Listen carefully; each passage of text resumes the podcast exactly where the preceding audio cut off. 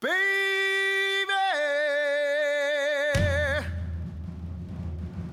why do you hurt me so bad? Oh no.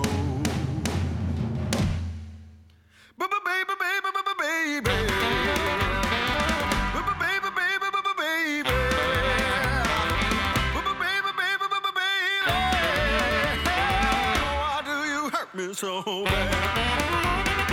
Hey, this is Christian. Hey, this is Damon. And this is the Amazing Nerd Show. We got some big news right now, man. Yeah.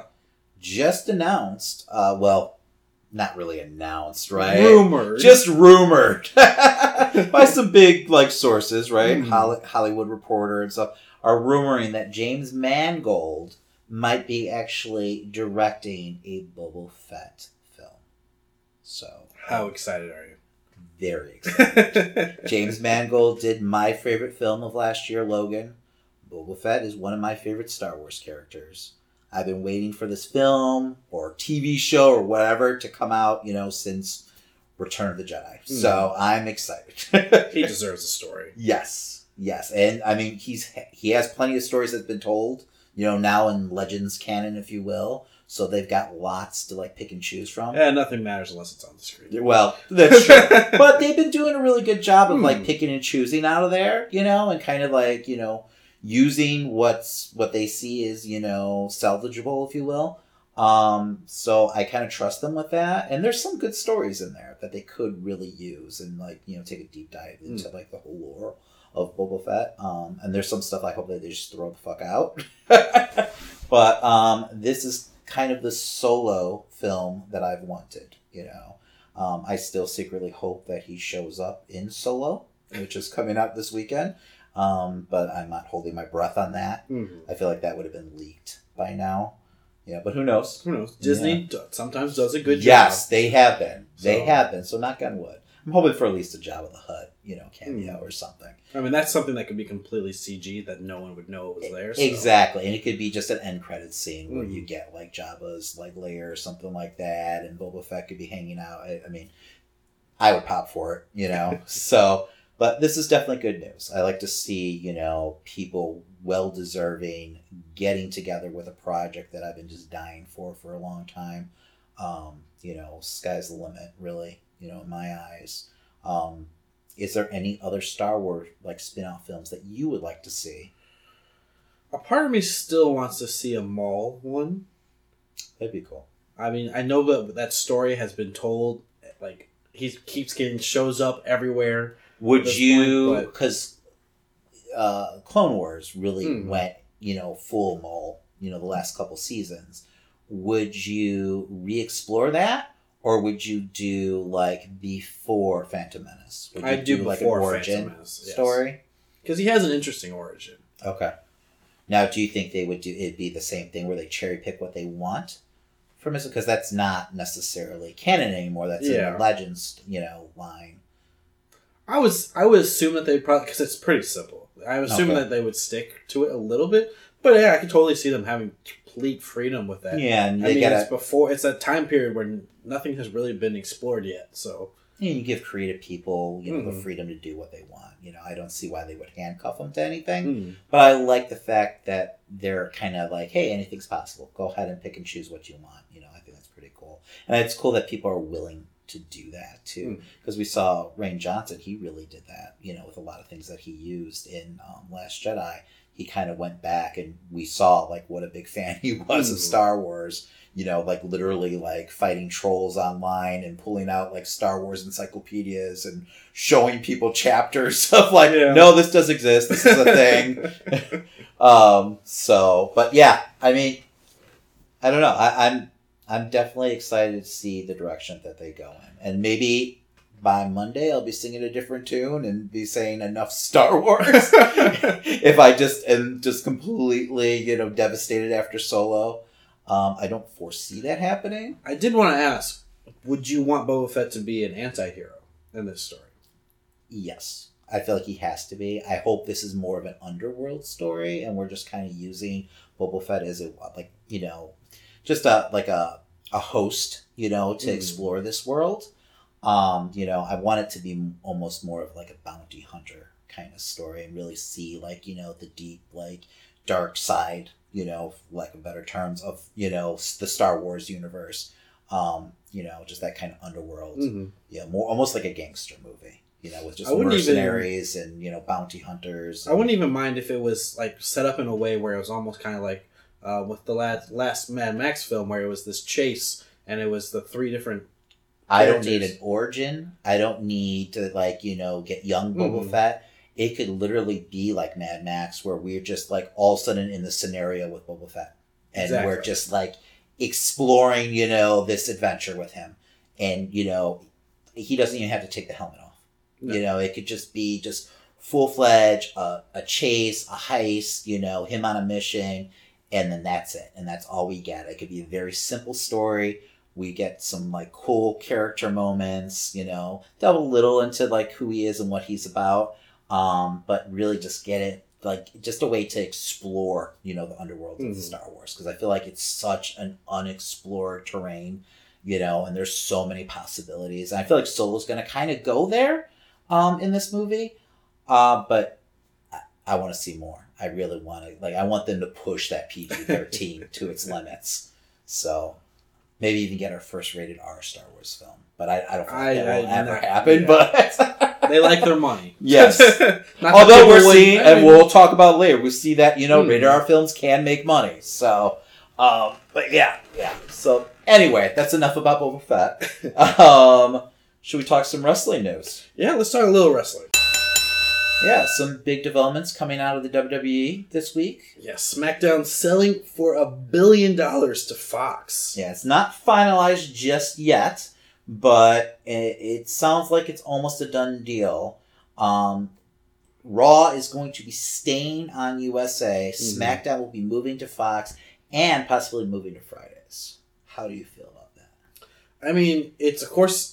It's a big move for Fox and all, because that's live television that usually gets dedicated viewers. That's advertisements going through the roof, pretty much. Like, that's what people look at when they look at this um, W W E, like, as a company standpoint, is the advertisements that you're getting live.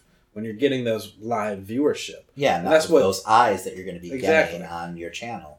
So, and I mean, obviously they valued them at a billion dollars. I don't think W W E's ever had a contract no. that big, a T V deal that big. That's huge. When I saw that for SmackDown, I was like, holy shit. My man doesn't even care about SmackDown.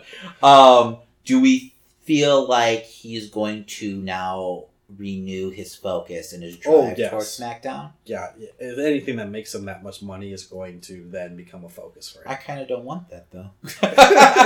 I like that SmackDown feels like it's just kind of under his radar mm. and they're kind of letting it, it recently it's been getting a little better. You know, I love the roster over SmackDown. I, I'm scared now that it's going to have a bigger, like, you know, um, focus going on with it, that mm-hmm. we're going to be getting, you know, more trades and we're going to be seeing, you know, Roman Reigns coming over or more Cena and, you know, just what they think, you know, fans want, yeah.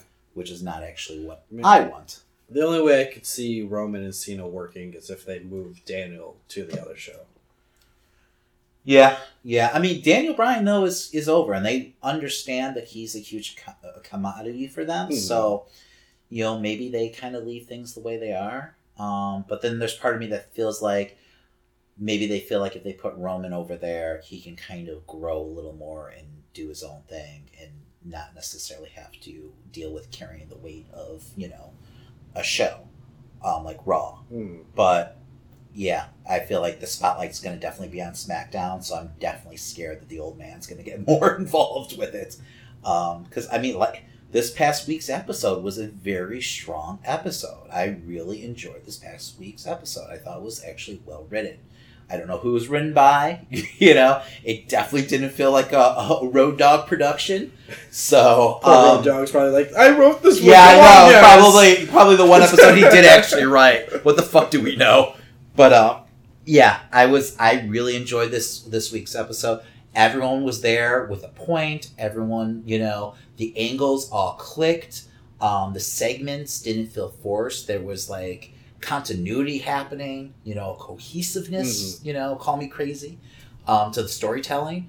So I, I was actually impressed, and it was what's great about SmackDown is really focused on wrestling when it's done right, and this week was really focused on wrestling. So, um, you know, we got a great match um, between Daniel Bryan and Jeff Hardy to close out the show. Mm-hmm. Um, you know, and it it definitely helps SmackDown being a two-hour show. You know, and there's a, yeah, they, they don't have as much to like dangle or exactly, or, exactly. And that three hours you would think would give them more time to flesh out a story, mm-hmm. but for some reason, it's a detriment to them. They cannot tell a good story with three hours. I have no idea. Um, I liked what they what they're doing with Daniel Bryan having this kind of journey to get to Money in the Bank rather than, you know, it's just one random qualifying match and he's in or not. Well, I like that they're giving us two dream matches as we go along. Exactly. That's really cool. And I like that it's not just smooth sailing. Like, he lost to Rusev. Um, it was definitely a battle with Hardy. I mean, I feel like there's no way that Cass isn't going to interfere oh, yeah. in the match next week. Daniel Bryan did win the match against Jeff Hardy. He's going on to face Samoa Joe, which is another... You know, I know it's happened in the past, but to see that match mm. in a W W E ring is kind of a dream match for me, at least. Um, but I feel like it's obviously set up for Cass to interfere, and they're trying to hide that fact by him being injured right now. Um, you know... Or do you think they have the throws, the cane, like the um, crutches once he gets onto the ramp type of deal? Like, I'm not hurt anymore, and he yeah, runs in? I think so. I uh, think so. I love the way Daniel Bryan's been wrestling, though. Um, he's, I mean, he's always been submission focused, but I feel like it's more so. He's doing a lot less, like, high-flying kind of stuff, a lot less kicks and, you know, top rope stuff, and he's just kind of working the mat a lot more, and it's making him more of a vicious character. He's using this heel hook as his finisher, and it's just brutal, and he's just unrelenting with it, and I really like that, like, you know, presentation of the character. Would now. You say it's more likened to Zack Sabre Junior's character right now, minus the constant changes, but... Um... Yes, more streamlined, mm-hmm. you know, because Sabre works so many different submissions in there. Um, but you can see where Daniel Bryan is really focusing on that submission by, like, he's working the leg, working the leg, mm-hmm. you know. It's definitely, like, really good storytelling going on. Um, but it's not just, like, submission hold, submission hold. It's not chain wrestling yeah. that's happening. Um, you're not putting down Sabre Junior at all, but it just, I feel like Bryan's definitely, like, you don't know whether or not he's going to let the move go right now. Like, he just gets into that zone. And I think it's a safer style for him. So I'm glad to see that mm-hmm. also. Um, but I think it's cool, too, character-wise, to see that kind of, like, evolution for him. So, um, yeah, but I've really enjoyed that. You know, it reminds me of, like, early, like, Angle or Benoit, you know, when they're portraying him as, like, a badass. Because they're really, like, giving him this, like... That's good. I, I don't need the flying goats to continue. No. No, I don't need it. I don't need to see that flying headbutt anymore. I mean, that thing makes me cringe every time he does mm. it now. So, I mean, that's just a concussion waiting to happen. So, and I, I love a good submission wrestler. I really mm. do. I my one of my favorite wrestlers of all time is Dean Malenko. You know, and that guy's just chain wrestling submission moves. So I'm I'm all for more submission wrestling. I feel like that's something W W E is definitely missing lately. So they don't have that kind of, like, shooter um, in the ring. So bring more of that. You know. Um, and I feel like that's going to make for a great match between Joe and him. Yeah, exactly, because both of them going after the submission. Not finish. that, and not that Bryan won't, like, go, turn the gear up to, you know, ten all of a sudden, you know, start flying around again. But yeah, I'm just I'm enjoying that, and mm. just the way that he put Cass out and everything, I thought was pretty badass. And they were all trying to get him off, and just mm. made him seem like the bully. So, um, but yeah, yeah, I, I really enjoyed SmackDown this week, though. I really did. So, um. What about Chris Jericho, man? He's he's lost his mind.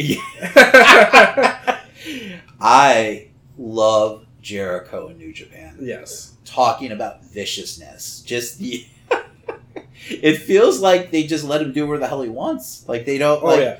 he's writing everything. Like, and I don't so he basically cuts in to uh, what was the event?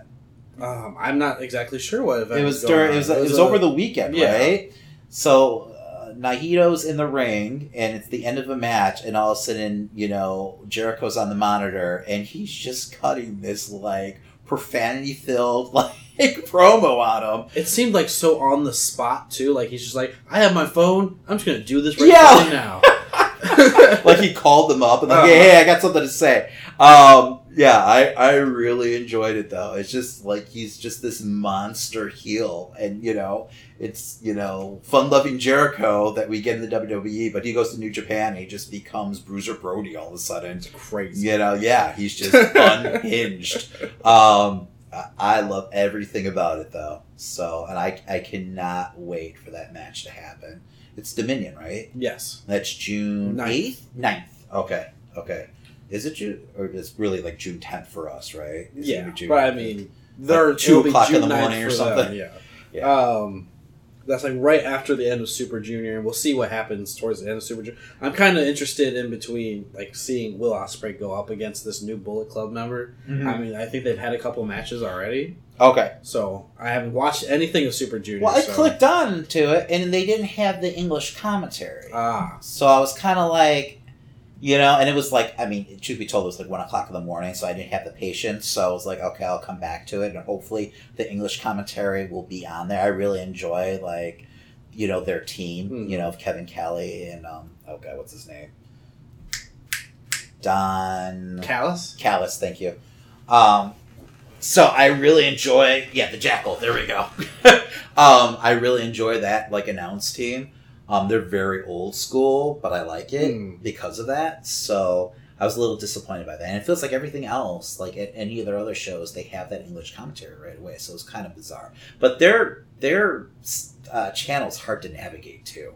Mm. Like, I've noticed that. You know, they need to fix that a little because it is hard to sometimes find shows and everything. So, um, you know, not that I've explored tons, but, you know, I I mean, I love what I've seen on it, but mm-hmm. it's definitely sometimes hard to find things. Yeah, and that can so. cause a lot of issues, especially with new, like, subscribers and new viewers. If they don't know how to navigate your site, it's not gonna... Exactly, exactly. I mean, I'm going to give you five minutes, but then if I can't find it, I mean, I've got Netflix, you know, mm-hmm. right over here, so, or the W W E Network, so...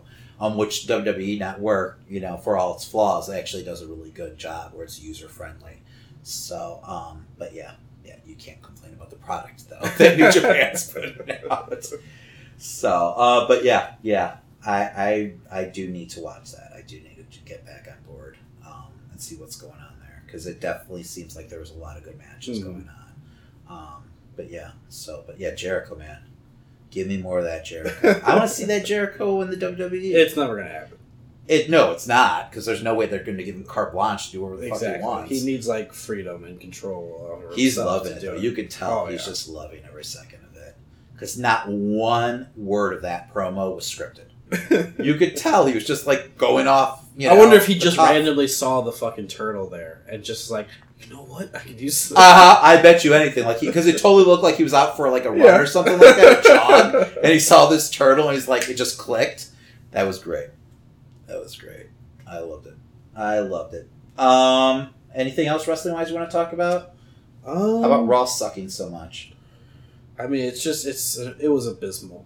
The exact end, the opposite end of the spectrum of SmackDown was Raw this week. I'm trying to think of anything highlights from, oh, Gable and Ziggler. Mm. That was decent. They actually gave him a little time. Um, that was a good match. I mean, and the fact that they kind of gave Gable the spotlight still gives me hope that they're they're going to want to do something with him. They're not going to do anything with him. He's, he's a great talent. They I gave him, him the time best. With Angle, which was kind of cool. Um, so, I still have hope, man. Jason Jordan is going up against Seth Rollins at Money in the Bank, correct? No, Jason Jordan's not there. Oh. Maybe I just read something wrong. No, no, yeah, yeah, no, no, no, no. Jason Jor- Jordan's still injured. Okay. Um, so he might be coming back soon, but not that I know of. Maybe that's a rumor, maybe, that's yeah. happening. So, um, but I'm okay with him being out of the picture right now. so, um, I love everything they're doing with Seth Rollins. I like that he's basically defending that title every Raw. Um, that's really cool. Um, it definitely feels like they're behind him. I feel like he's secretly their number one babyface. Um, if Reigns is going to ever turn heel, I feel like it's going to be against Rollins. Mm. Um, we'll see. So I still believe Rollins is going to main event next WrestleMania. That's still my big prediction for next year. Against who? Oh, I'm not sure. If you had... Probably Roman Reigns. But good point. I didn't even think about that. They're pretty much making Rollins like the people's champion mm. right now. That's really kind of what they're doing. So he he definitely has that like mid nineties like kind of like H B K feel to him. So very similar to the way that they started pushing, you know, Shawn Michaels. Like he's the wrestler's wrestler. So um, I definitely feel like they're behind him right now, secretly.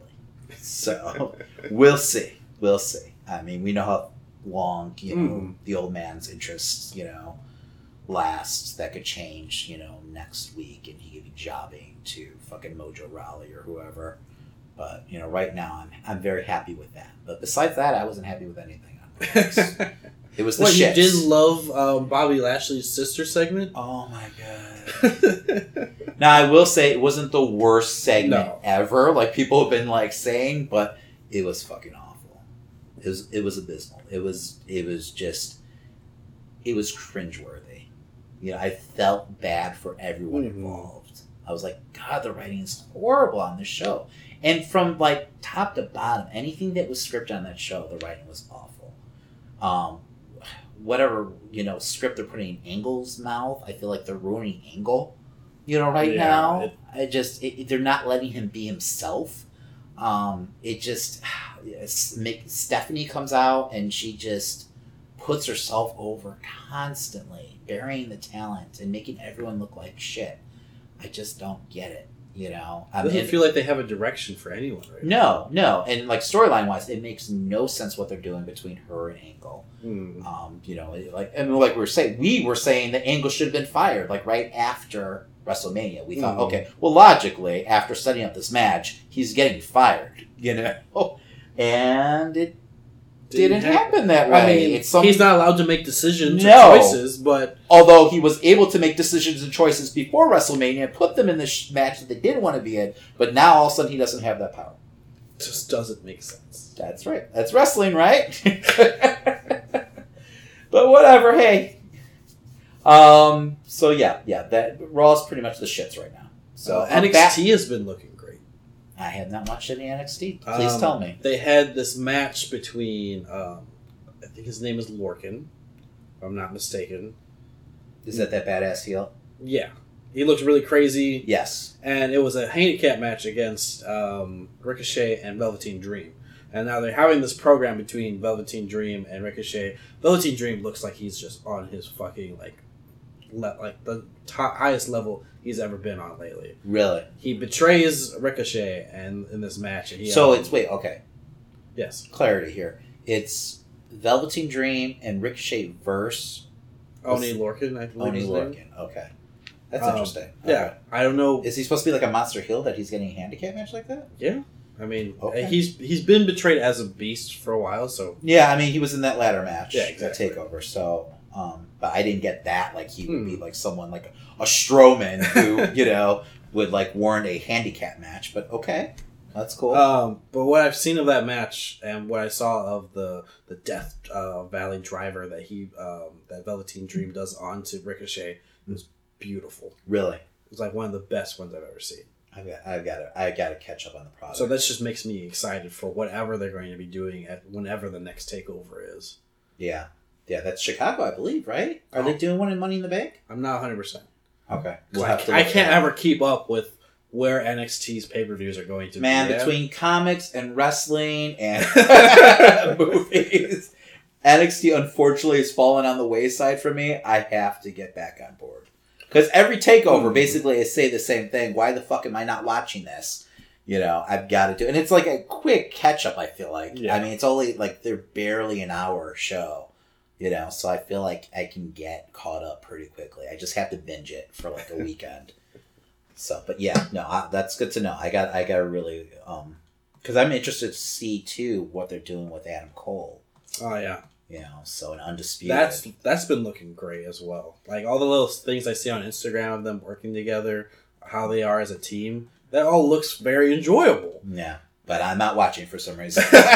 Instead, just, I'm suffering through three hours of fucking Raw. Exactly. And it I doesn't don't know feel why. Like they're underneath the same fucking umbrella. I could have watched like three or four shows, N X T shows, in the time it took me to watch Raw. Because I did not watch that all the way through. Mm. I had to pause multiple times. It was grueling. It was like a fucking chore. So, oh God, yeah. No, fuck it. Next Monday, I'm watching N X T. I'm not watching Raw. You've been canceled, Raw. Hopefully Fox picks you up too. Um, yeah. Yeah. So, but uh, where are we headed, Christian? Well, I think it's time to talk a little bit about comics. Now, you read something I did not read this week. You read Quicksilver, No Surrender. Yeah, I was kind of interested to see where they were going with Quicksilver at the end. Because we, we, we both know this is comics. Quicksilver didn't die. Oh, yeah. yeah. They kind of basically said that at the end of No uh-huh. Surrender, though. That he's somewhere out there in the Marvel Speed Force, you know. Exactly. So, um, and we had Synopsis, Doctor Voodoo, and, oh no, not Doctor, Brother Voodoo, and uh, Scarlet Witch. Yes. On the hunt for Quicksilver. Teaming up to go find him. That's right. They are not in this book whatsoever. Just, oh! Uh, just to start that off. Well, I'm surprised by that. But uh, let me read this little thing that they put. All right. Um, Quicksilver's super speed and abrasive personality have always isolated him, but he's never been truly alone until now. Trapped beyond the perception of friends, family, and allies, Quicksilver wages a one-man guerrilla war against a monster that he's not even sure is real, to save the world that he may never be a part of again. Um, it's very... It's kind of like trippy the way he's in this world, because once once you get there, everything is frozen. It's all like black and white except for him. Okay, and it's like it's very interesting the way it almost gives me this vibe of uh, Mister Miracle in some ways, the way the art is being done at least. Okay, um, but at the same time, I didn't like the way it was being written and his constant complaining. Like, I get that he's alone and he's stuck in this world and he's trying to figure out how to um, survive at this point. Yeah. But it just felt like it I it wasn't sold to me. It felt very whiny and like... Yeah, it's Quicksilver, though. He's yeah. a whiny little bitch. So I'm not surprised that the first thing you said was the constant complaining, because that is Quicksilver. um... He's never been a strong enough character for me to, like, follow in any kind of solo book mm-hmm. of his. You know, and they usually don't last very long. Um, but, yeah. I, I And the fact that they're saying that he's not used to being alone, I feel like Quicksilver is a loner. You know, he's mm. usually annoyed by everyone else. Um, but I guess maybe that's a defense mechanism, or that's due to everyone, you know, for him. In his eyes, everyone's moving, like, at a snail's mm. pace. But... You know, I mean, I like the idea behind this, but I mean, how did you feel? Where did you think this was going? Well, at the very end, it shows he's like standing on this hill and he looks across like the city and he sees all these different lines of color flying around. And so I'm assuming that these are just different entities that are alive in this world that he's going to be encountering. So is this like a speed realm that he's in? I, I'm I'm gonna guess. Are they trying to set up like the Marvel's like Speed Force kind of? That's how it feels. It feel this very much felt like a Flash storyline. Okay. Like he broke time by running too fast and now he's stuck in this weird realm and he runs into a like evil almost version of himself. Okay. That kills another, that tries to kill another being that he saved in the past that looks very much like him as well.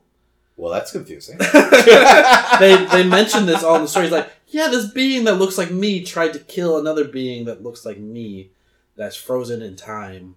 Are these supposed to be different versions of Quicksilver, or...? I don't know. I don't know okay. if it's like a negative... Oh, version God. Of him are or not? Go, are they going to go that on the nose with the That's, Flash? I don't know.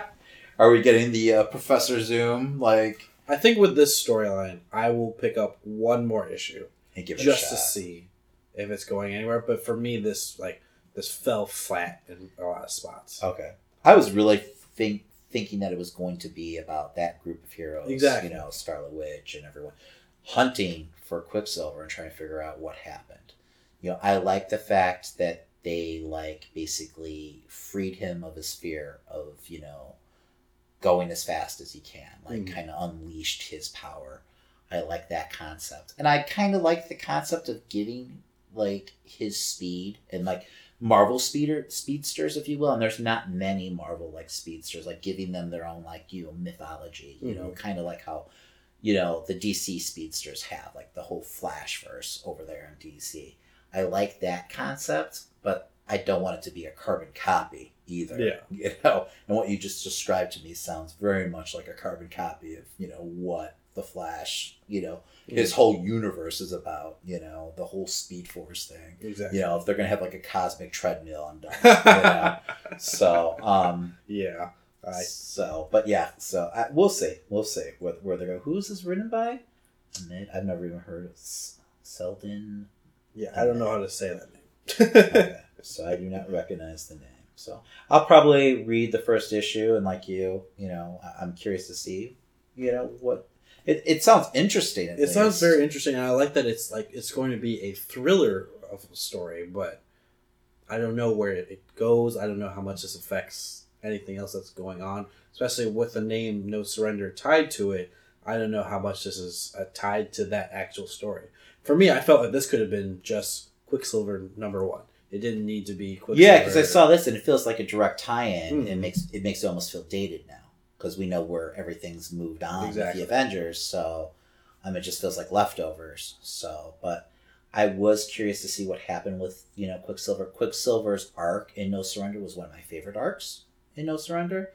Um, you know, but I was also okay with like them leaving that a mm-hmm. mystery for a little bit longer and letting that like loss of Quicksilver resonate a little more with the characters, but obviously they had other plans. That was another thing that kind of bothered me, is that the beginning of this book is basically explaining how we got here. Okay. And it's like, I just came out of No Surrender. I just read so sixteen issues. Yeah. yeah. Weekly, so I kind of yeah. know. Yeah. Like, I feel like as someone coming in from it, un like un uh, like not knowing what was going on. Yeah, then yeah, I get it. Yeah, those, and usually Marvel's pretty good with that, where they, you know, because they always do that intro page mm. where they kind of set up the whole story, which I enjoy. Um, but you you feel like they wasted way too much time recapping yeah. everything. Yeah. And I'm sure it's only like a couple pages, but still. Well, you only get twenty-one pages, so I mean that takes a nice chunk of it. So. Um, Moving on, uh, you read Hunt for Wolverine. Yes, Claws, Claws of a Killer. Of a Killer. All right, I will read this one. Uh, keep your friends dead, but your enemies deader. Okay, fine. As word spreads that Wolverine may have returned from the grave, a handful of his greatest adversaries come together to track him down and put him back there. But the brutal and horrific nightmare that Sabertooth, Lady Deathstrike, and Daken uh, uncover could lead to even more death than even these vicious killers can handle. Um, I enjoyed the setup for this. Mm-hmm. Um, basically, they show like this government team kind of setting up this whole test site on this town. Um, basically like destroying it or setting off some kind of bomb. Um, Wolverine could have been involved somehow. We see Wolverine is mysteriously there. We're not quite sure time-wise yeah. when this is. Um, but then you've got uh, Sabertooth, Lady Deathstrike, and Daken, like, you know, on his trail. Like they, they all come together. Um, Sabertooth and Lady Deathstrike have confronted Daken about like hunting down Um, Wolverine and, you know, the possibility that he might still be alive. Um, you know, it seems like it's like all these savage killers too, the way it's set up at the end mm. where you see that the townspeople are actually all like now, you know, the living dead, you know. I thought that was kind of interesting. Um, but I didn't quite get where those three characters were mm-hmm. at this point. And I haven't been following them, you know, that much. Where I left those three characters was basically at like the death of Wolverine, where they all, to me, felt like they came to like this almost understanding with Wolverine, or like his, like, I don't know, just his like his lineage and like what he actually meant to them. And Sabertooth was an Avenger yeah. a little bit ago and an X-Men too. So he's had this hero turn. So I don't understand why we're getting lines like, you know, well, we got to make sure that he stays in the round. Like things like it just felt mm-hmm. like, okay, wait a second. What Sabertooth is this? And what the fuck did I miss? So I, I was a little confused because even Lady Deathstrike seemed like she came to at least he was dead and she respected him. And maybe it was because he was dead that she was able to like, okay, I can honor your memory and respect, you know, what's happened. It almost felt like they were teasing a hero turn for Lady Deathstrike for a while. Um, so I, I don't know. I was confused. Very odd. For me, this the way this story played out, it felt very like, we just want something fast-paced and action storyline. Uh-huh. Like, this came off as, like, one of those, like, C movies that I would have gotten at Blockbuster where I was just bored because I just saw action was on it. I I enjoyed the setup, but I definitely see where you're going with that, where it felt like, you know, kind of like something that you would see late night on U S A. Yeah. You know, some horror movie or something like that. I, I like...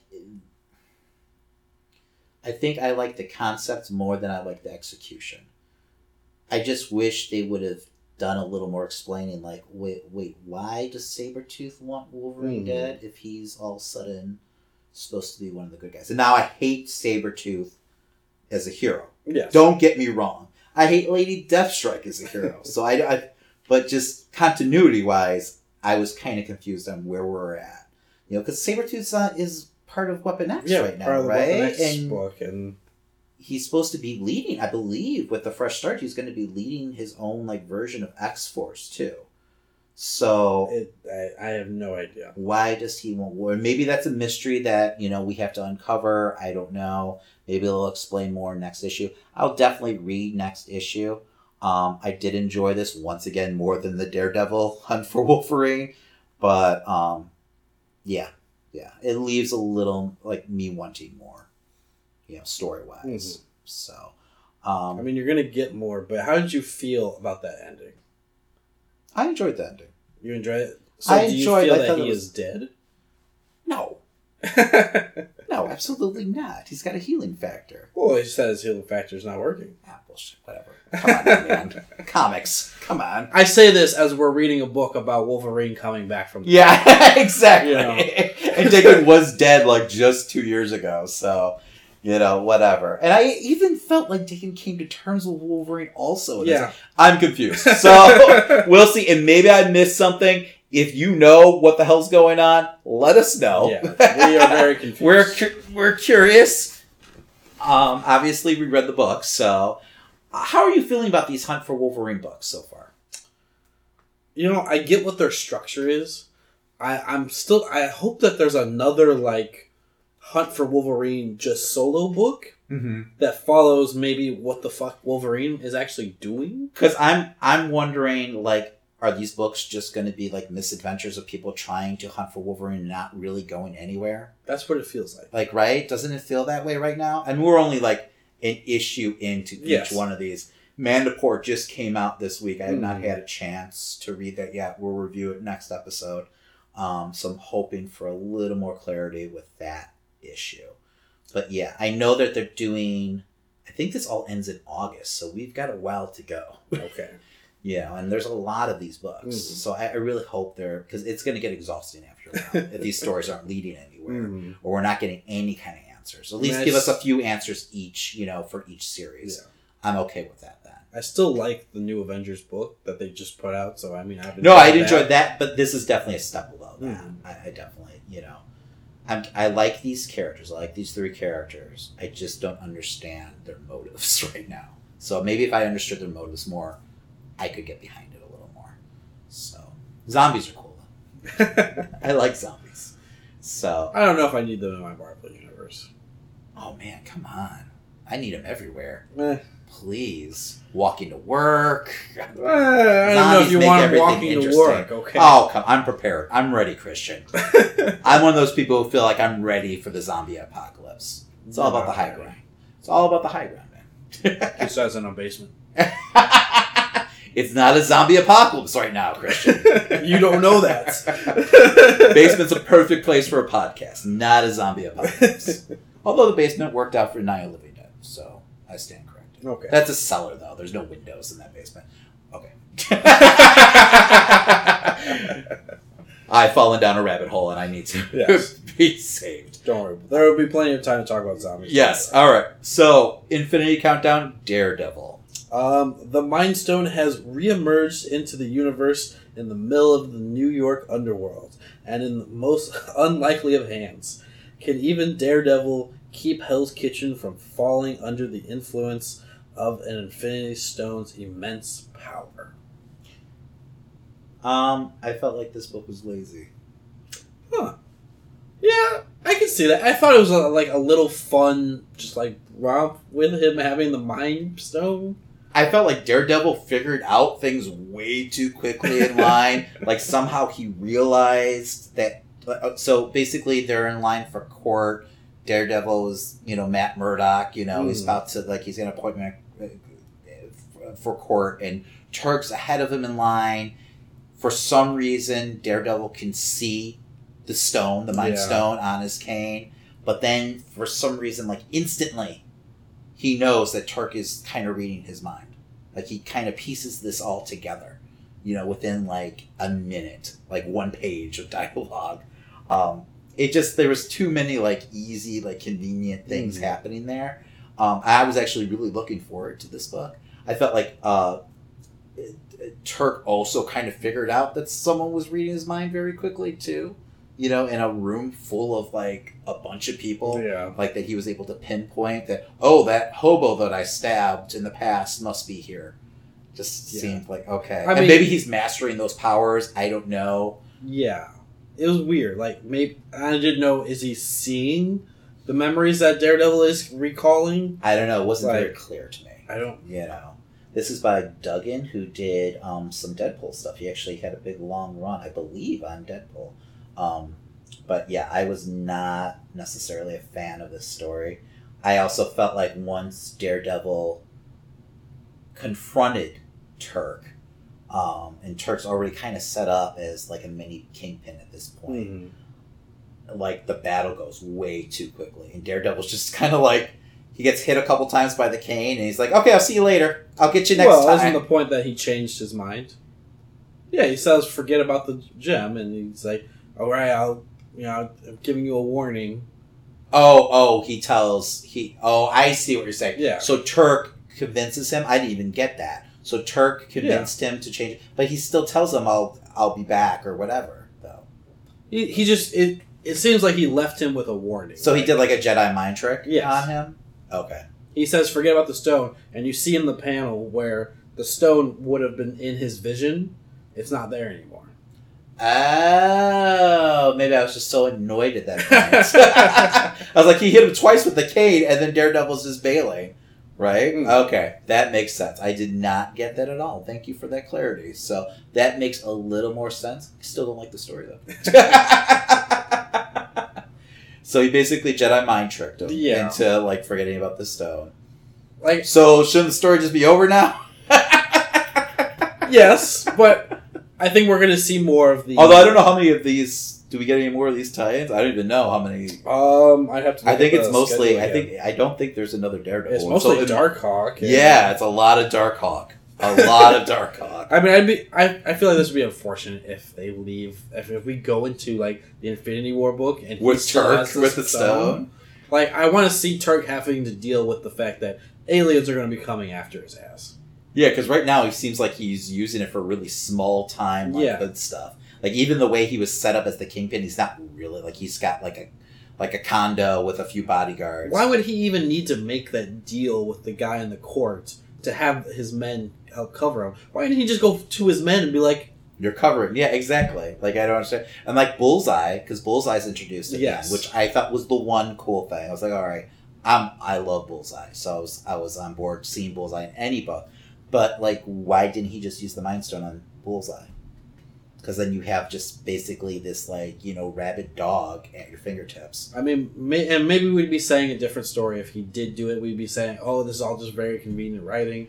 But I don't know. I mean, it just feels like if he can literally get Daredevil to forget that he has the Mind Stone, why can't he do that with that? I don't know, because I didn't piece that together, you know. But I just felt like the storytelling was all kind of lazy and I don't know, very. It almost contrived. Made me wish that Wilson Fisk had the Mind Stone instead of him. Like, I feel like that would have been a much more interesting character to have it. He would probably rule the world if Wilson Fisk had it. It would definitely be more interesting to see. I mean, it's different that Turk has it. Mm. You know, he's, you know, has such history with, you know, Daredevil. That was another thing that annoyed me, and this is just me being a continuity nerd. The fact that Matt Murdock felt like if Turk saw him in the courtroom, he would identify him as the bum that he stabbed. Mm. Like, he's had to, in all these years, since that stabbing, seeing Matt Murdock, uh-huh. you know, in the papers and this.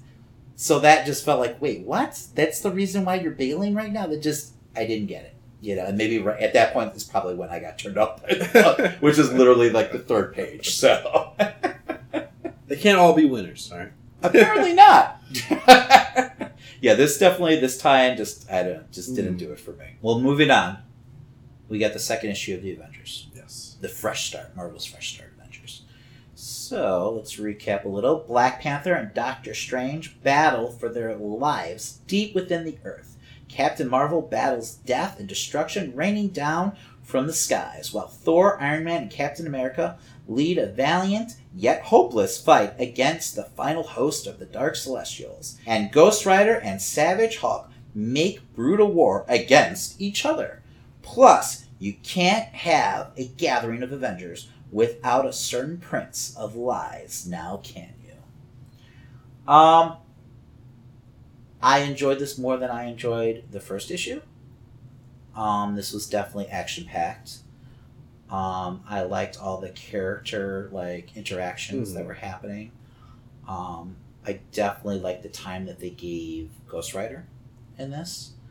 Um, even though it was just kind of like a huge battle between him and Savage Hulk, um, She-Hulk. I did not know, like, it, it was a nice eye-opening book for me to see kind of where She-Hulk is yes. as a character right now, because I've kind of lost track of, of her, like, since uh, Civil War two. Um... And she just is not in control when she no, yeah, she's you know, still out, which is so different than what the character has mm. been in the past, who's like very controlled, um, almost un-Hulk-like. So I, I kind of, I dug that mm. about her. Um, I'm curious to see what Loki's long game is. It kind of seems like it's very like, you know, out of like the sixties that he's just trying to punish mankind, you know, mm. with these like Dark Celestials. Um, I feel like that's not really the real motive, and we'll find out more soon. Um, maybe he's just trying to rally the Avengers against them in some weird, twisted Loki way. Um, and you know what? The art didn't bother me as much. Oh, yeah. This, this time it didn't bother me as much. Yeah, it wasn't as... It didn't feel as animated to me. Mm. This is McGinnis, um, who's that's his style. But for some reason, I don't know if it's because it was taking place at night or whatever, it just didn't feel as, like, cartoony to me. Um, whenever the, the, you know, and I think I said this last episode, but with that cartoony kind of feel in the books, no matter how serious the story is, mm. it always waters it down for me. Um, it always comes off almost cheesy when I see that kind of artwork. It's just a turn off for me. So, but this didn't feel that way. I actually enjoyed a lot of these panels. Mm. I enjoy his panel use too. I thought he did a great job of like, and I feel like it's something un. underrated, you know, with artists, like how they set up these panels. Yeah, yeah. Um, you know, I mean, so much of the storytelling is all about that panel usage. And he did a really good job this issue, setting up the action with that, like, panel usage. So, um, but yeah, overall, I enjoyed this book. I really did. Yeah, I appreciated that, uh, especially since the first book, She-Hulk and uh, Ghost Rider were the least, came out, like, had the least amount of time in the book. This book, they had, it was pretty much them two. Plus Loki's monologue going throughout the entire book. Yes, I did enjoy that narrative mm. too. I mean, you knew like right off the bat that it was Loki, correct? Yeah, I had yeah. a good feeling. I was like, this is this is Loki, right? It's green tinted and everything. Yeah. Yeah. Now I'm because with Legacy, where this book, you know, this mm-hmm. whole story kind of originates from that one shot, the whole Infinity, you know, countdown story started also. So I thought these stories would, like, yes, kind Isn't of collide. Loki, like, interacts with Wolverine, saying yes, that he trying wants to trying get, to get the stone, stone to and, protect us from something. Yes, and he's still part of that story over there. I just, I don't know, I felt like they're more interwoven, though, mm. like the Celestials and the Stones, and maybe they are, and we aren't seeing it, but right now they feel very separate. Yes. You know, just not what I was expecting at all with these books. You know, I thought they were kind of, you know, tying together and leading to a bigger, like, you know, story. So, and we'll see. Maybe they are, but yeah. Um, yeah, overall, though, I really enjoyed this. This was, this was a good Avengers book. This is what an Avengers book mm. is supposed to feel like to me. This is a lot different than what we've been getting the past couple of years from, like, Wade and stuff. So, um, you know, we'll see. We'll see. And, I, like, I think it definitely helps that, you know, it was literally two weeks after the first issue. Oh, yeah. So, um, yeah, I'm, I'm not a big fan of waiting month after month. No, nowadays, I, I mean, know. when you've got entertainment, like, at your fingertips, I think it's harder for comic book fans to wait that long, you know? I mean, but yeah, they still which doesn't just, seem to give a crap. Which just makes me feel so bad for Doomsday Clock. Oh, God. Oh, that's another story altogether. I don't know, because it's been a great story, but I don't, like, I can't remember even what the hell's Ooh. going on right now, you know, if you ask me. So, I mean, we've got, what, another three or four weeks till it drops, to the next issue? Or no, even longer, right? I think they sure. even announced another delay or something. Yeah. And that book was all already stretched out over a year. So now we're looking at almost like a two-year span. For I mean, book. We'll get to it because um, there, like, I opened up uh, New Justice. No Justice, not New Justice. um, No Justice, and there was an ad for Doomsday Clock. I was like, I completely forgot about this book. That's crazy. Yeah. Yeah. Honestly, me too. Yeah, I know it's coming out, I believe, in June sometime. So I won't hold my breath, though. So I've learned. I learned better. Mm-hmm. So, but yeah, let's move on to X-Men Red. Uh, Jean Grey and her team of X-Men are trying to save the world, but one mutant could spoil that for everyone. When an old friend of Jean's is corrupted and turned against her, will Jean have to do the unthinkable? Dun, dun, I love that dun, they dun, used dun. that as the tag. Like that lasted, what, like three pages maybe? Not even. Like right. maybe two. I almost felt like Storm was way too easily defeated. You know, yeah. I know she was, you know, being, you know, mind controlled by Cassandra, but I mean, yeah. Storm's like one of the most powerful mutants in the world, so one of the most powerful beings, you mm. know, in the world, let alone mutants. So I felt like that was a little too easily, you know, like done away with. Um, it was a cool moment though to see her like on Wakanda, just yeah. you know, wrecking like havoc, but yeah, no, a little too easy. Like, I thought that was going to be the whole book, you know, after last issue. I'm glad it wasn't. I'm glad we got more story, but mm. you got to give me more than, like, a two- or three-page battle. I don't know how I feel about having Sentinel Nano, like, robots being, like, the, like, main tool that the enemy is using. You know, um, I think it harkens back to Grant Morrison's run on New X-Men, which is he introduced Cassandra Nova. Um, and she was all about the nano sentinels. So gotcha. um, I don't like the way they're using them. Mm. That being said, um, they felt very different in the New X-Men book and more dangerous. This just seems like an easier way to like control people, you know, without it just being her telepathically. Because I'm not sure why they're not just you. Like she's one of the most powerful telepaths in the world. She's on par with Professor X. She's his twin sister. So like, technically, I feel like she could just mind control all these people. It feels like really it's just to. a tool for them to use the, um, the technopath. New, yes, the new you mutant know? that they have, you know, and kind of introduce like how scary technology, because it really is just a huge metaphor mm. about like technology and how people are using it against us right now, you know, social media and everything. So I really feel like they're, you know, that's the metaphor they're trying to go for. But I don't know, like this issue felt a little flat to me overall with the way that they're kind of like the last three issues have had a great message. And I felt like they did a great job of really delivering that message mm. where this felt a little just off. This was definitely more of a filler issue, trying to get characters from A to B. Um, so, I mean, it wasn't a bad issue. Don't get me wrong, but it was more definitely just all about setup. Mm. So and a lot less about story. I definitely like finished this issue not feeling very good about X-Men Red.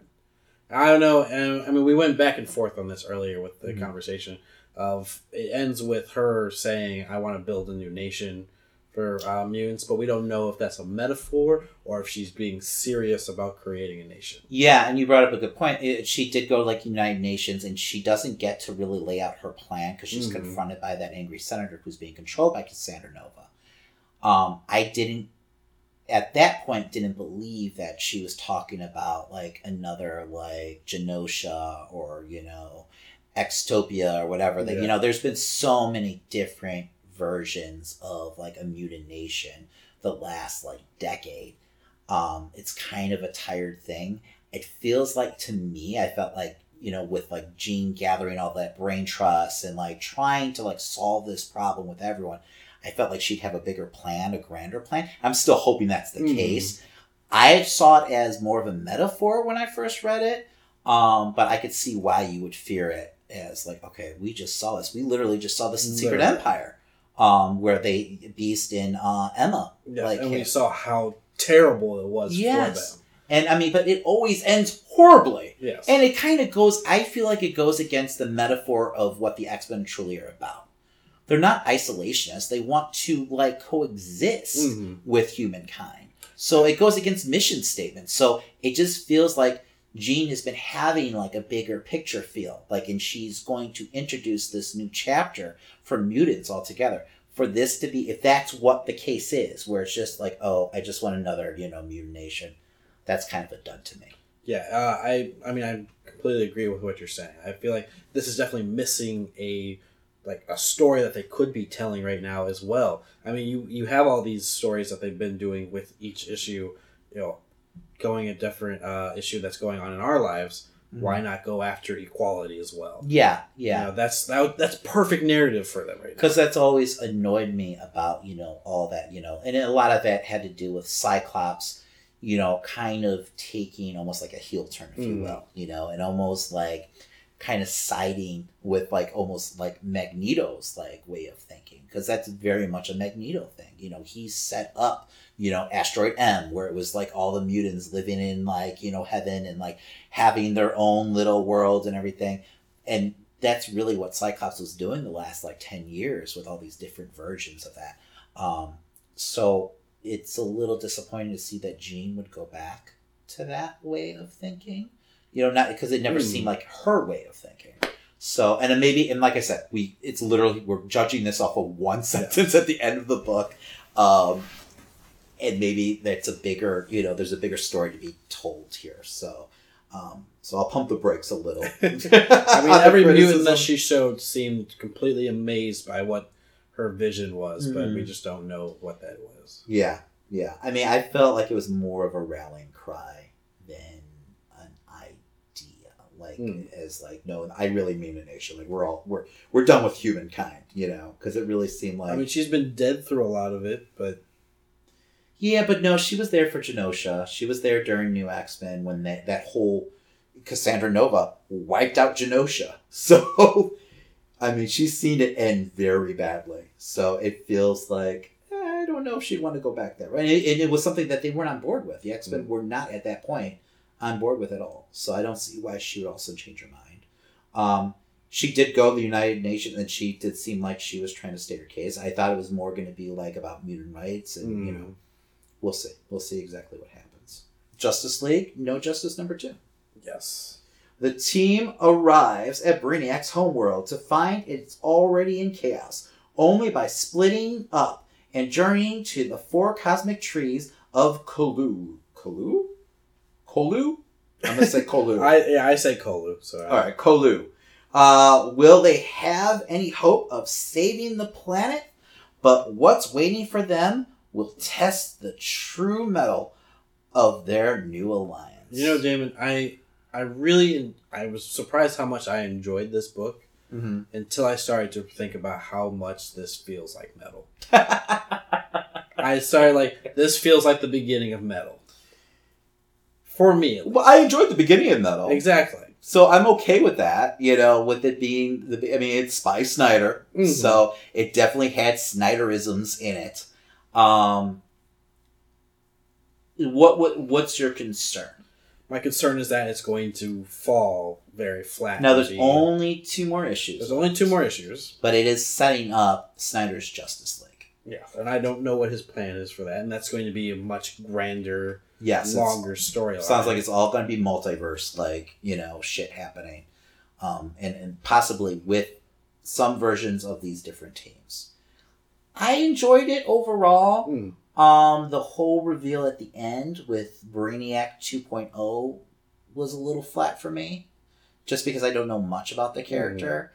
Mm. Um, I didn't like the fact he kind of alluded to Brainiac maybe leading them astray and not telling them, like, you know, the complete truth. I felt like that was too early for of a reveal to me. Um, you know, I mean, it's expected. I get what you're saying. I didn't. I didn't get that when I read that. I felt more it was Brainiac was didn't want this to happen. Well, what he's kind of alluding to is the fact that the real reason that he, like, basically he set up where Earth is going to be attacked next mm. to rally the troops, and really Brainiac's long-term plan was for him, for the heroes to save his planet, you know, first, and that he didn't really give a shit about, you know, the heroes, and he was the, you know, so, which is fine. That's totally Brainiac. Yes, well, it is. I just didn't like the reveal right then, you okay. know, the second issue from this character that I don't really know much about, you know, so I don't know, um because I kind of like the idea of, like, you know, it makes sense to me, you know, that yeah, these villains, even though, yeah, there are villains, like, they're not going to all of a sudden just, you know, go and, you know, hide away when these big threats come. You know, they have stakes, too, in the game. Mm. So it makes sense to me that they would rally and try to, like, solve these issues and everything, because it's their worlds, their universe, too. So I kind of liked that concept, and that kind of just did away with everything. Mm. Um... you know, a little too quickly for me. Um, I was kind of expecting there to be like, oh, Brainiac actually plan, planned for all this, you know, at the end, like that kind of reveal happening. Yeah, I, I had that same feeling. I was like, oh, he's going to say Brainiac wanted this. Yeah, like there's something like, you know, like, okay, he actually planned for this mm. and this is why this is going on. And maybe that's still long-term what's going to end up happening. I just, you know, I really enjoyed the way Brainiac was portrayed in the first issue, and this kind of left me like, eh, I don't know. I don't know. That kind of diluted that, you know, that enjoyment of that first issue for me. Overall, though, I still liked the book. Mm. You know, I like the different teams. I like them working together. I thought it was a fun adventure. Um, you know, it wasn't too much of like, let's sit around and discuss exactly what's happening and why this is happening. It was, there was more action to it. Um, but there definitely was mm-hmm. some of that happening. But Snyder can do that well, where he can really give you those long, drawn-out monologues, but there's like tons of action happening at the same time. He does a really good job of that. Um, you know, and that's what we saw in the beginning of Metal. But then it really went downhill fast, where then the issues were literally just characters explaining exactly what happened in the past issue and what was going to happen in this issue. So... Um, luckily, he only has four issues, so I don't see that happening. It lends itself with the name to No Justice. Like, the way that they end each book is like something really negative happens, and then they say, no! Something more negative happens. Justice! Uh-huh. You know, that's how... I, that's, I'm I'm waiting for the end of this to be something terrible. Like, maybe even they lose this planet, and they then have to fight. That's what the next start of Justice League is, is them defending Earth at this point. That's mm-hmm. why I, how I kind of see this going. See, I feel like, I feel like they're going to end up defeating. Um, what are these beings called? God damn it! And like I, I know their names, but I can't. They're not Celestials, you. But they feel very much. They're like Celestials, Celestials, right? Let's, the let's D C Celestials, anything. Omega Titans. Fantastic name. It feels like he was, like, pulling names out of a hat. Or like, they went on, like, a website and there's just, like, random generate yeah, ex- names. Yeah, like, there's an app for villains. Name a villain app. Omega Titans. Uh, sure, buddy. Um, but anyway, They're Celestials. Yes, they look exactly like Celestials, but whatever. And I mean, D C fans can turn that around on us, but I believe the Celestial's been around a lot longer. It's so. been around since the beginning of the universe. Yes, well... And it's a giant being. And like almost the beginning of Marvel. So, you know, it's just very, yeah. yeah. You're a fucking it's, it looks very, very Kirby. So, um, but yeah, they... I, I enjoyed it. I did enjoy it. I, I gotta say, I, the art is gorgeous in this book. Mm. Um, it really, you know, and I think it really helps the story. Um, and like I said, like I, I actually enjoyed everything too with Green uh, Arrow and uh, Waller. Yes. Also, that's kind of a cool setup. Although, how much did this feel like No Surrender when you find out that all the other heroes that Brainiac did not pick for these missions are in stasis? So everyone else, all these other heroes that are out there who could be rushing to save the day are all frozen in stasis. It's like, oh, okay. And Brainiac's the one who did that. I, I didn't even think about that. Yeah. You know, I don't know. This all just feels weird. Yeah. But at the same time, it felt like it was going somewhere. I think that's what made me Like I said, I, I think so. Like, I love the interactions between, like, Garth and, like, Luthor and mm. Batman and Lobo. Like, that's my team right now. Um, I really like liked Lobo giving like Beast Boy a pep talk, yeah. you know, that kind of stuff. I thought that was fun. Yeah, and that's what Snyder does best is like those fun kind of interactions, things that you don't really like ever think about, or like these characters, you know, you know, being together. Um, and giving you those moments. Like, well, that. I love Beast Boy keeps asking, why am I on this team? I don't understand. Exactly. And then, like, you know, Lobo basically giving him a pep talk to, like, just unleash his powers, mm-hmm. um, which he turns into this giant lion-like beast thing, um, which was pretty badass. So I, you know, so far, so good with me. I, I, I have enjoyed it. Yes, it does echo a lot of other stories, maybe. Mm-hmm. You know, but it's still kind of a fun adventure ride, so I- I'm okay with it right now, so far. You know, but lately Snyder has jumped the arc midway through, uh-huh. you know, uh, the shark midway through his arcs, if you will. So we'll see. We're at that midway point. So I might be singing a different tune next week. Exactly. All right, that's going to wrap up our long box. Yep. So it looks like next week's going to be a little uh, thin on the pull list, though. There's still plenty of books. Is there? What's coming out? There's going to be the... We're going to talk about uh, Mandrapore team. Uh, I'm going to have to look at the list because I I don't know. Yeah, I think I think we're a little light. That's okay. We got plenty to talk about otherwise. Oh, yeah. So. when, when you have an opportunity to talk about Star Wars, yes, it's going to go on yes. and on. And I'm and sure on. something stupid's going to happen in the world of wrestling. So exactly. We'll be fine. Not but that yeah. it already happened. I think because I was looking at Marvel's side and there wasn't much besides okay. Mandrapore. Um, you know, that's okay. You know, we had a healthy amount of books to read this week. So, you know, well, maybe should, I'll actually catch up Dark on... Hawk, maybe know. I'll actually catch up on Vader now. Oh, okay. You know.